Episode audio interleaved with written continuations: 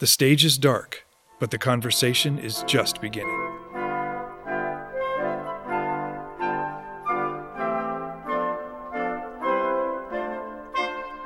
Welcome back to the Utah Symphony Utah Opera Ghost Light Podcast, a behind the curtain look into the world of classical music and the artists who make it. I'm Jeff Counts. And I'm Carol Anderson. Welcome to this next installment of our podcast preludes, our introductions to the Utah Opera onstage productions. We are currently in the throes of rehearsing for Rachel Portman and Nicholas Wright's opera version of the Little Prince. And we're going to talk about The Little Prince, the author of The Little Prince, and the music of The Little Prince. There's, it's a simple piece, but there's a lot to say. Carol, I, we did this piece in 2019 at Utah Opera, and it's 2023 as we record. That's kind of close for contemporary operas. Were you surprised to see it reprogrammed this soon after 2019? Absolutely not. And this is why, because in the conversations about programming, I was one of the first to say, let's do Little Prince again. Uh, I jumped right into that. You know, we have these conversations a couple times a year where the, the opera production team gets together with marketing, usually, sometimes with education, just to kind of see what, uh, as we com- talk about operas that we want to do, what we haven't done, uh, we see what kind of surfaces. And to your point of asking this question, we typically try not to repeat one of the great classics, especially any sooner than seven to ten years. We right. want to give there's a, There's a proper rotation in the in the industry. Yeah, and and there's a lot of rationale for that. But I really had it. It it came to me just. It, felt like a thing to do, and part of it is because the children that are in the show have grown up and we have a whole new set of children. It's not right. like we have the same personnel in the opera chorus. That was one of the things that kind of stuck to me that it was going to be a whole new event because it was a whole new set of children.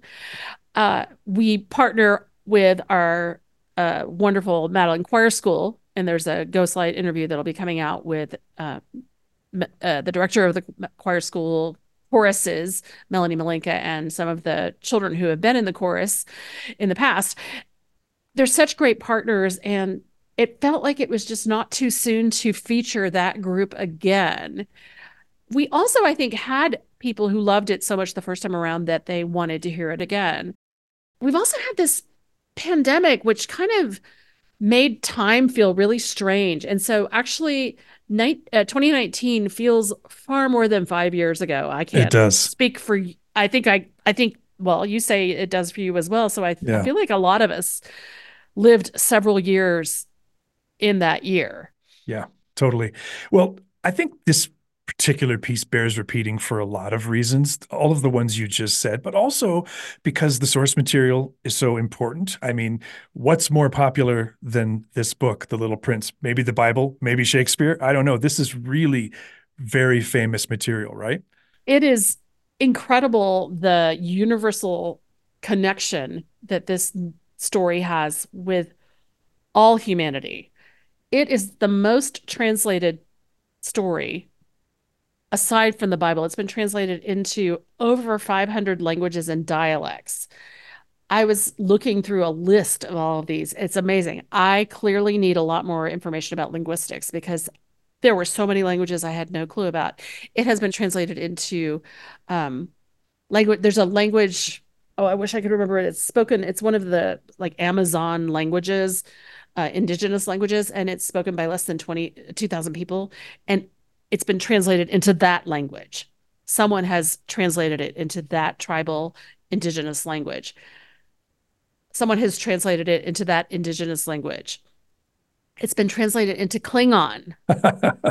I couldn't believe that when I saw it in your article. That's incredible. Yeah, it has been you uh, Kevin Nakatani, my colleague in the education department, found a picture of the Klingon cover to use in a presentation. It's legit. It's been translated into Klingon. The translations in themselves are kind of fascinating because uh, as I was reading about translations, I read that um, one of the challenges is that a lot of people have cho- chosen to translate from the English translation because more uh, people across the globe are familiar with English than French. Uh, and so they uh, their familiarity with English led them to translate out of the English. And it's uh, there's a whole I could do a whole podcast about um, the translations because there's um, a whole set of there's five tests I think that they use for the accuracy. There's certain scenes in the opera in the opera in the novel that they pull out the micro the magnifying glass and they look to see how accurate the translation is for these scenes like the sheep scene is one of the five tests. And if those are accurate then they can trust the veracity of that translation the um, the pristine nature or the faithfulness of that translation. It's but, it's uh, like trials in the magic flute. You have to get past them to Right, right, exactly. so, anyway, I don't mean to go on about the translations, but uh, one of the things that I thought was really quite lovely, and this kind of anticipates more of what we're going to talk about, uh, one of the more recent translations was into an Arabic dialect called Hassania. It's spoken by um, the Berber. It's a Berber language, which is uh, a, a language of the indigenous people of North Africa, of the mm-hmm. Sahara.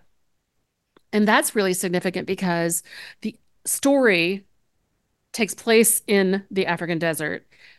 Ostensibly, we could think it's the, the Sahara. It doesn't specifically say the Sahara by name. And the author spent a lot of time in this Sahara Desert region, particularly in Morocco. So the fact that it finally was translated into this dialect is um, kind of brings it full circle with uh, the author's experience, Antoine de Saint-Exupéry's experiences of the North African desert as a pilot. And like I say, this is anticipating all the things I have to say about that author. Well, let's let's let's get you there because you just mentioned the author, and look, it can be said that everything any author writes is to at least some extent autobiographical, and there's a lot of him in this story. But talk a little bit about him, his story, and this story, and how they connect. Yeah. So um, Antoine de Saint-Exupéry, and I'm for the I found out that his friends called him Saint-Ex, so I'm going to call him Saint-Ex just because his name is a mouthful. Thank you so much for that. Uh, I'm going to do the same. So Saint-Ex uh, is our author. He was born in 1900 and uh, died in 1944. So short life. Saint-Ex had applied twice for to the Naval Academy of France, and he had failed the examination both times. So he ended up actually becoming a member of the Air Force. He was a pilot he was in and out of the Air Force. He also worked for private aviation. He was in charge of the Argentinian airmail service for some time, where he met his wife, Consuelo. He uh, also flew air routes from France to North Africa during the war. And, and in 1935, he actually uh, crashed along with a co pilot in the North African desert. And this is one of the most seminal experiences I think that we see brought to the pages of The Little Prince. He spent four days marooned essentially with um, very little water. I think it's he had like some grapes and a couple of oranges, a little wine, a thermos of coffee, and a bit of chocolate. And after four days in the desert, they were rescued by a desert tribesman. And so this uh, came into he related this event in one of his in his memoirs which is called Wind, Sand, and Stars. And then, of course, this influences the experience of the pilot who crashes in the desert and meets the little prince. Um, in, in 1939, he was in the French Air Force. And after France collapsed and the Vichy regime took over, he actually fled. He became an expat and came to the United States. And that's where he spent uh, the next two years in the US and Canada kind of um, advocating for the war effort to try to drum up American support. It, you know, as you know, the Americans didn't enter the war until 1941. And so while he was in the United States, that's when he wrote The Little Prince. Some of the parallels right there and the story you just told of his life are very clear how they reflect in the story of the little prince. For example the pilot super obvious. The pilot in the story was also a mail deliverer. The pilot in the story also crashes in the deserts of africa as you mentioned before. There's also some connections to his family though right? Because the the young boy in this in the book and in the opera is definitely described as golden haired and that relates kind of specifically to somebody that was close to him right yeah, his younger brother Francois died at a quite young age. Um, Saint-Ex was only 17 when Francois died as a as a young child, and uh, Francois was called the Sun King. And so uh, this experience of losing his brother at an early age stuck with him, and I think in in the um, the the Little Prince is always shown with this halo of golden hair, and his golden hair is described very overtly in the book.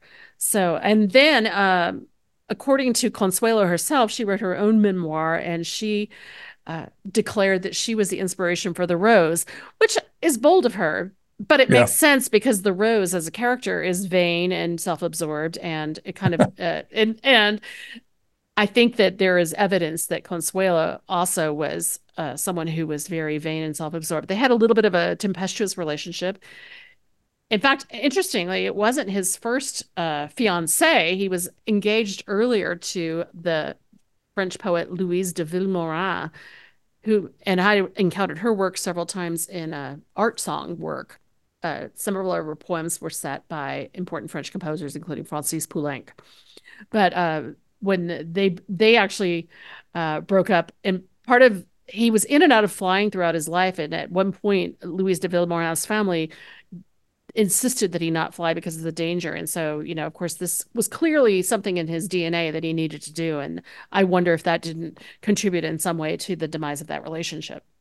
Well, certainly it contributed to his actual demise, right? Because the mm-hmm. last thing he did on this earth was fly. He got involved in the war effort finally in 1943, got trained on a plane that was a little bit more advanced than what he had flown previously. And he crashed over the ocean, I believed, and was never seen again, right? Yeah, it was actually over. He was flying reconnaissance out of Corsica, so he crashed. He was lost in the Mediterranean, uh, and um, was declared missing in action, presumed to have been shot down. We don't know. In yeah. 1998, a fisherman found his ID bracelet off, in the ocean off Marseille, and then uh, a few years later, I think right in 2000, they found wreckage of a P-38, which was said to have been they think was his. Divers found it in the on the in the ocean floor. So it's not really confirmed that that is the wreckage of his plane but that is the belief. And of course no one really knows how his plane was brought down. Was it pilot error? There's not any evidence of him being shot down but uh, you know this was 60 years later so who knows what shape that wreckage is in I don't want to speak ill of the dead, but he might have been in over his head with that particular aircraft. Who knows? I mean, no question that he died as he lived, though. Flying was always a major part of his self image. I, I'm interested in the ways he's written his life into this. Of course, it's Consuelo as the Rose. I mean, he wrote so many other parts of his life into this story. Why not that one? I also find it fascinating that one of the most important parts of the story is when the prince finds a, a a, a group of roses and finds out that his rose isn't really all that unique. I wonder if there's something coded into that based on their relationship. I think the the the tie-in with the brother Carol is interesting for me because I think the prince feels like a visitation in the opera and in the book. It feels like a spirit, at least at first. He doesn't seem to be of this world. And of course, you learn that he's absolutely not. But the idea that the prince comes from another plane, from another place, I think tracks with what happened to his brother. It's so literal, some of the ways his life is in this story. Right. Because, you know, when someone passes at such a young age, it's almost like they were a spirit who just graced the earth for a, a brief moment. Right. And then were too much for the, they're too pure or too good for the world in a way. I've heard that said sometimes when a child is lost. And um, definitely the prince the figure of the prince is sort of pure uh, uncomplicated, not really um, connected to the under- understanding of, the adult world. This is a big theme in the opera about how we lose as adults our inner child.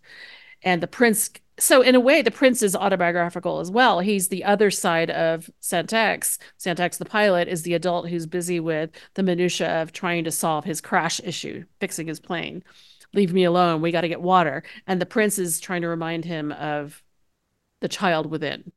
This young Saint-Ex slash Francois character. Yeah. Yes. Well, Carol, let's back up a little bit more to those years he spent in the States because that's when the little prince came into being. Talk about how that happened for him. Yeah. So um, spent uh, as I said, the years, I think it's like 1939 to 1941 ish in the United States and Canada. He lived in New York City part of the time, uh, various places, but uh, he found the city rather stifling. So he, he, they Consuelo and he rented a little cottage. I'm using quotes in the word cottage because it was a 27 room cottage on Long Island. And that's where he actually uh, did a lot of the work on The Little Prince. He was known from all of his friends to doodle all the time. He would doodle on napkins, on receipts, on tablecloths, and he would often doodle this little boy. And maybe it was Francois that he was doodling, this little boy with the crazy hair, the, the poofy hair. And so eventually his friends said, You need to you need to write a story about this little little boy and let's collect these uh, illustrations. So when you look at any version, a published version of this story, you have very often you have the original Saint-Ex illustrations and they figure quite prominently in the production that we do as well.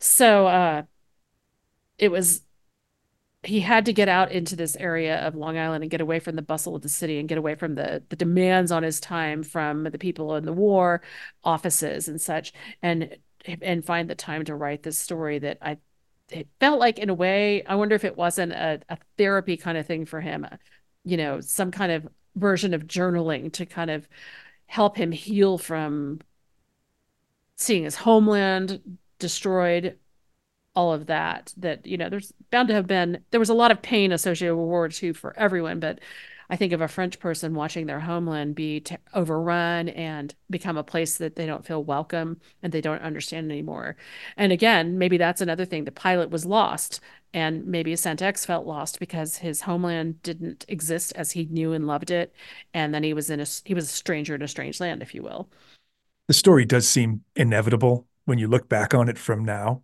definitely. I agree with you. Speaking of the story, we all know it.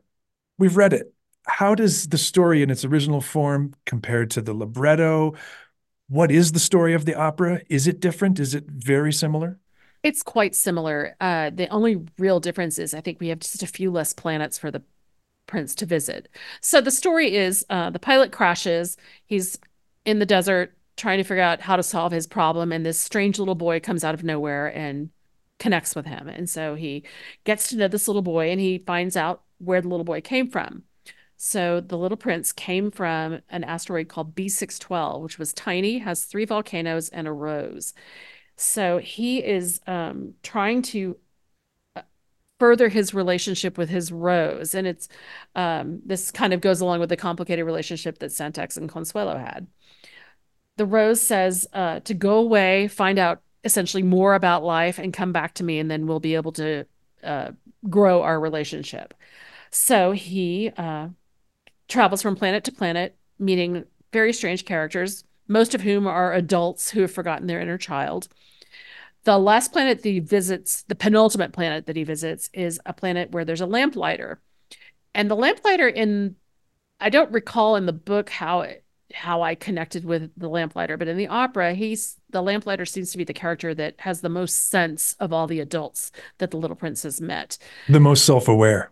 Yeah. So the lamplighter has this job to turn the lights on and off, the lamp on and off as the sun rises and sets. But the planet that he's on has gradually over the years begun to spin much faster. And so he's turning the lamp on and off every minute now. And it's exhausting, but he's he's deeply committed to that duty.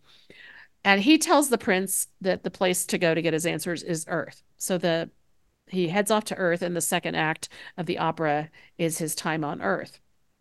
He crashes or he lands in the desert, and so it's confusing because he's not seeing maybe he doesn't run into urban Earth. There's no people in the desert where he lands. And so he's just kind of wandering. And I think it, it feels almost as if the pilot is the first person he's met in the time, which is almost a year that he's been on the planet Earth. Uh, he then meets this group of roses, and that's when he realizes that the rose that he thought was so special, unique, is just one of many roses in the world.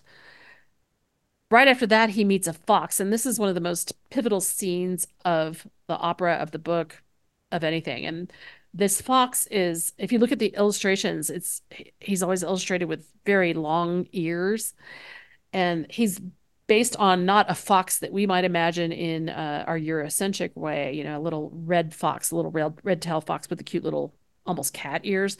He's a fennec fox, which is the desert fox. And the ears were part of what makes a fennec able to survive in the desert, a fennec fox, because they would, could he could absorb, a fox can absorb moisture through the ears and also radiate heat. So the ears are his an evolutionary adaptation that makes this fennec fox able to live. They're his swamp cooler.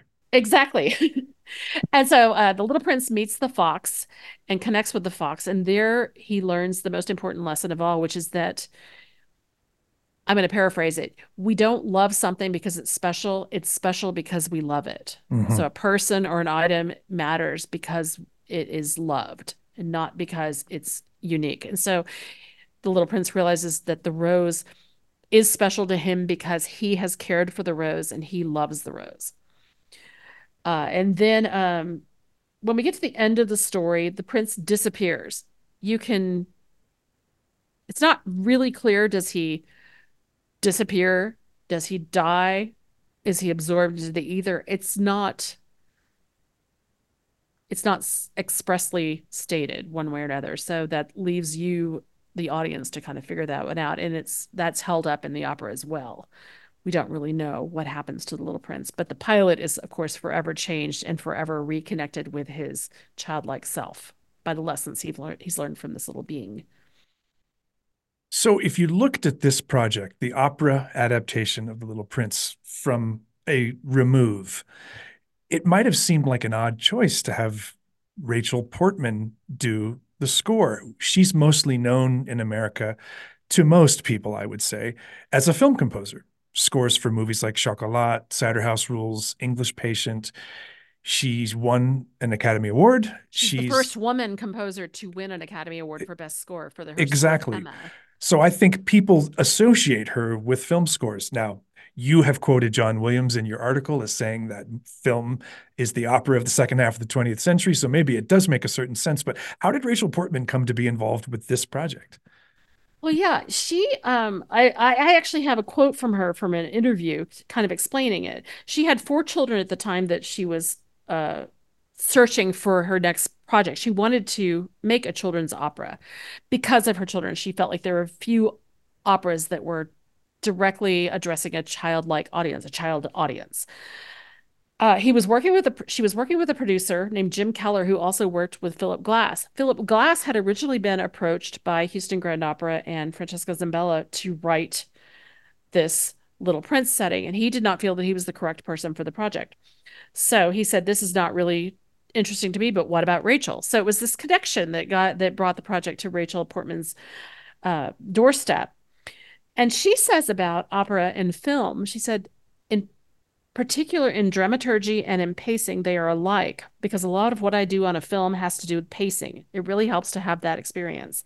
I think I realized that very young that as a composer, if I had a gift at all, it was for telling stories, at least laying behind stories and providing an ambiance and a disposition that underlies the whole thing.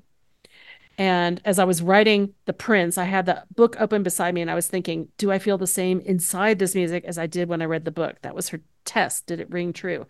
And she actually, as she was creating the music, she went on a trip to Northern Africa and was in the desert, in a very deserted part of the desert, on a camel. And she was just humming songs to herself, music that this landscape around her was inspiring. And that was the genesis of some of the music that came into this opera. The score to this piece, Carol, is, I think, pure and uncomplicated. Exactly the words you used to describe the childlike character of the prince a few minutes ago. Do you think the score does justice to the guileless quality of the story, to the idea that adulthood means the loss of innocence. Do you think the score helps that story be told? I think it does because it just stays out of the way of the message. We have beautiful melodies. It's not an opera devoid of melody at all. I mean, the tunes are glorious. Some of the most beautiful music is the where the prince looks at a sunset and it has some melodies that you'll take away with you as an audience member. You'll remember these melodies. It's also accessible tonal tonally and and structurally in a way that just lets us uh, inhabit the text. We're not trying to understand any sort of cerebral approach to music. which is not to say that she's dumbed it down. It's just uncomplex. I also love the uh, fact that children's chorus and children's performers feature so much in this. We have a children's chorus of 24, and it can be whatever number, you know, a company chooses to put on stage. But the lead role of the Little Prince is played by a child, an un, whether it be a young uh, female child or right. an, an, but it's an unchanged treble voice. Right. Um, and it, it's it's not gender specific, even though uh, in the casting we don't have to be specific to a gender, even though the prince is referred to as he throughout, and that's because you just need that simple childlike voice, which uh, both um, young children of all genders maintain until uh, puberty. And um, there was some conversation I I read that um, about originally having a female grown soprano take on the role of Little Prince. So you would choose maybe someone who had a smaller body type who could play like a ch- play as a child, but would actually be an adult performer. Rachel Portman felt that this was not the direction to go because she felt that would distance children from the story. She wanted children to be able to relate and the most important part of that for her was to have children on stage. So to make a little prince be played by an adult was going to work against that goal of hers. This meant that she had to think a lot about how to write for the little prince because the things you write for a, an adult with more developed physicality and more developed stamina are not what you would write for a treble voice. They don't have the same breath control. They don't have the same uh, range as a coloratura soprano or a baritone. And so the range is it's it's probably just slightly over an octave and the phrases are simple. The music is simple. It's not simplistic, but it's accessible for a child to learn. Uh, it needs to be a quick child. It needs to be a smart child who has excellent musical skills. It's not as simple as, you know, a folk tune that we might have learned in music class in grade three but uh, there's not a lot of long soaring phrases that exploit the the extremes of the voice. I I'm, I feel like we're both struggling to come up with other words than simple when we're talking about the writing. We are and definitely workshopping simple today. We, well, and I don't, and we neither one of us mean it as a pejorative. I want to state that very clearly. We don't mean that at all because I think with a story like this, particularly the parts of it that are sort of picaresque and like Gulliver's Travels, where there's all these different things happening in quick succession, it would have been really easy to indulge weirdness in the score and weirdness in the vocal writing and kind of make it more surreal rather than pure and uncomplicated, like you talked about before. And I think the choices made by Portman in this score were the right ones. This story needed a very direct kind of delivery. And if the score got in the way, I don't think that would serve the story well. So that's my attempt to explain why we're struggling to find the right words because she made a choice that was on its face maybe not very adventurous, but it was in the end right. I'm not sure if you agree, Carol. No, I absolutely do. And she she is inherently not a composer of spiky cerebral music. She even states that she went to Oxford and they tried to force her into a mold of atonality and, you know, serialism 12 tone music and she just didn't believe that wasn't her voice that wasn't what she had and so she um pushed back against that and and maybe that sort of sim- simpler uh, we're back to simple again, Jeff. That uncomplicated Live it, just own music. it. yeah, let's just uh, maybe that's what brought her ultimately to film in a way because she could. She talks about wanting to tell stories, and she could just um, use her gift for melody and for accessible harmony to um, underscore these stories that were uh, charming stories lovely stories. Emma is a charming, good natured, beautiful film. And so her voice underneath that story is perfect. Same thing with Chocolat. You know, and it's charming. It straddles this beautiful fine line between charming, adorable, and twee. Right. In a less craft, craft, in a composer with less craftsmanship, this music could be twee. It could be precious in the, in a pejorative sense and it's not she finds the exact line of what is appealing what is unadorned what is pure and tells the story in a very pure way. Somewhere in the space between precious and charming is generous. And I think that's the place she finds. And I think it works really well in this score. You have an interesting perspective available to you right now, Carol. I'm not sure if you're exploring it or not, but I'm going to ask you to. Having been involved in both productions of this, it's the same production, obviously different people involved, but it's the same kind of piece of art. Four years apart. I realized that we had COVID in between, which added a decade, but what's it like to approach the same piece of art it's in such close succession and are, are you noticing things in a different way are things new what where are the what are the fresh things that are occurring to you the second time around it's actually and again i don't mean to keep referencing covid but uh, it has certainly affected my recollection of things that happened in the before times and so this was january of 2019 and I remember loving the production. I remember the wonderful cast we had, and we've been able, lucky to be able to feature not just the uh, local children, but also our resident artists who are, there's great roles for um, emerging artist opera singers. And so our resident artist quartet has been a part of it both times. But uh, there's something so, it feels so healing right now to come off of such a trying time and to just sort of bathe in the simplicity and purity of what Rachel Portman and Nicholas Wright created.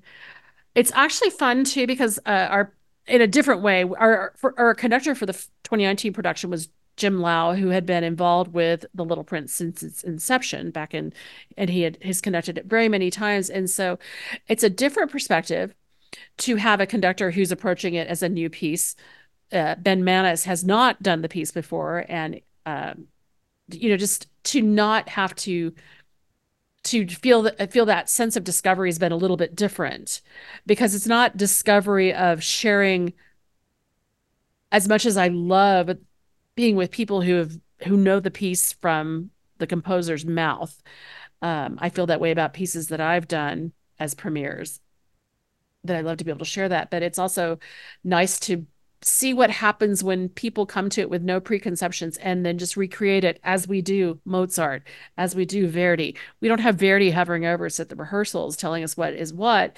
We have stylistic guidelines of history that inform that, but it's it's been different to go in this sort of discovery mode. What is also interesting is um, the way that Melanie has cast the children this year we have multiple children shows. And so she has uh, kids from fourth through eighth grade, and she likes to spread the opportunities around. And so this year, the smaller children in the program at the Madeleine Choir School were in La Boheme.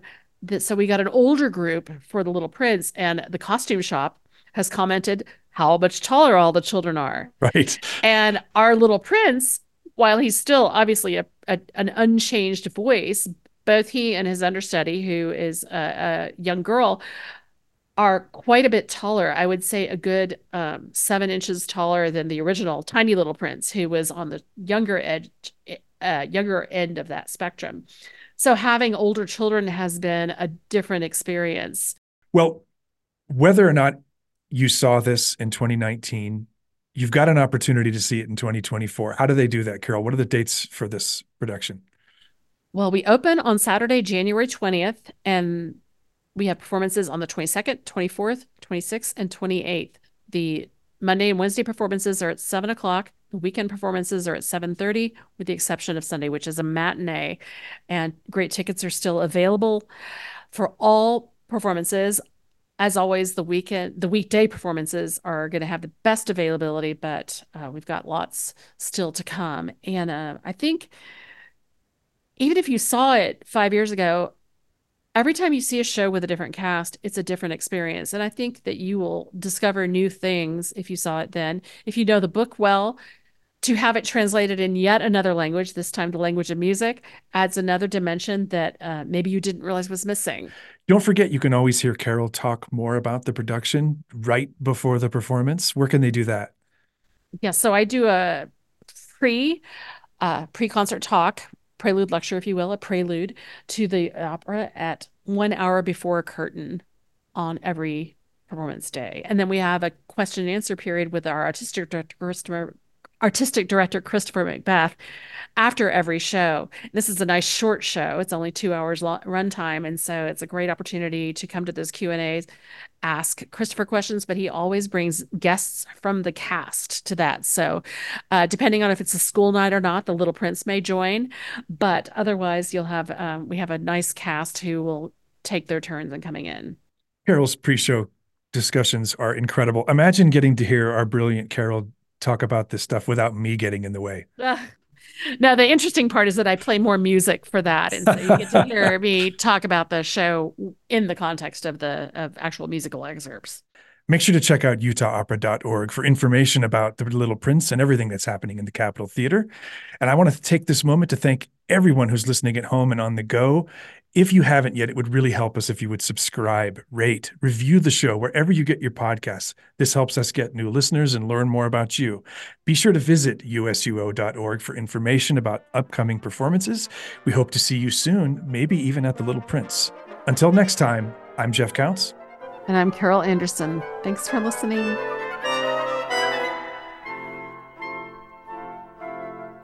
The Ghostlight podcast is produced and edited by Robert Bedont. The Utah Symphony Utah Opera season sponsor is the George S. and Dolores Dore Eccles Foundation.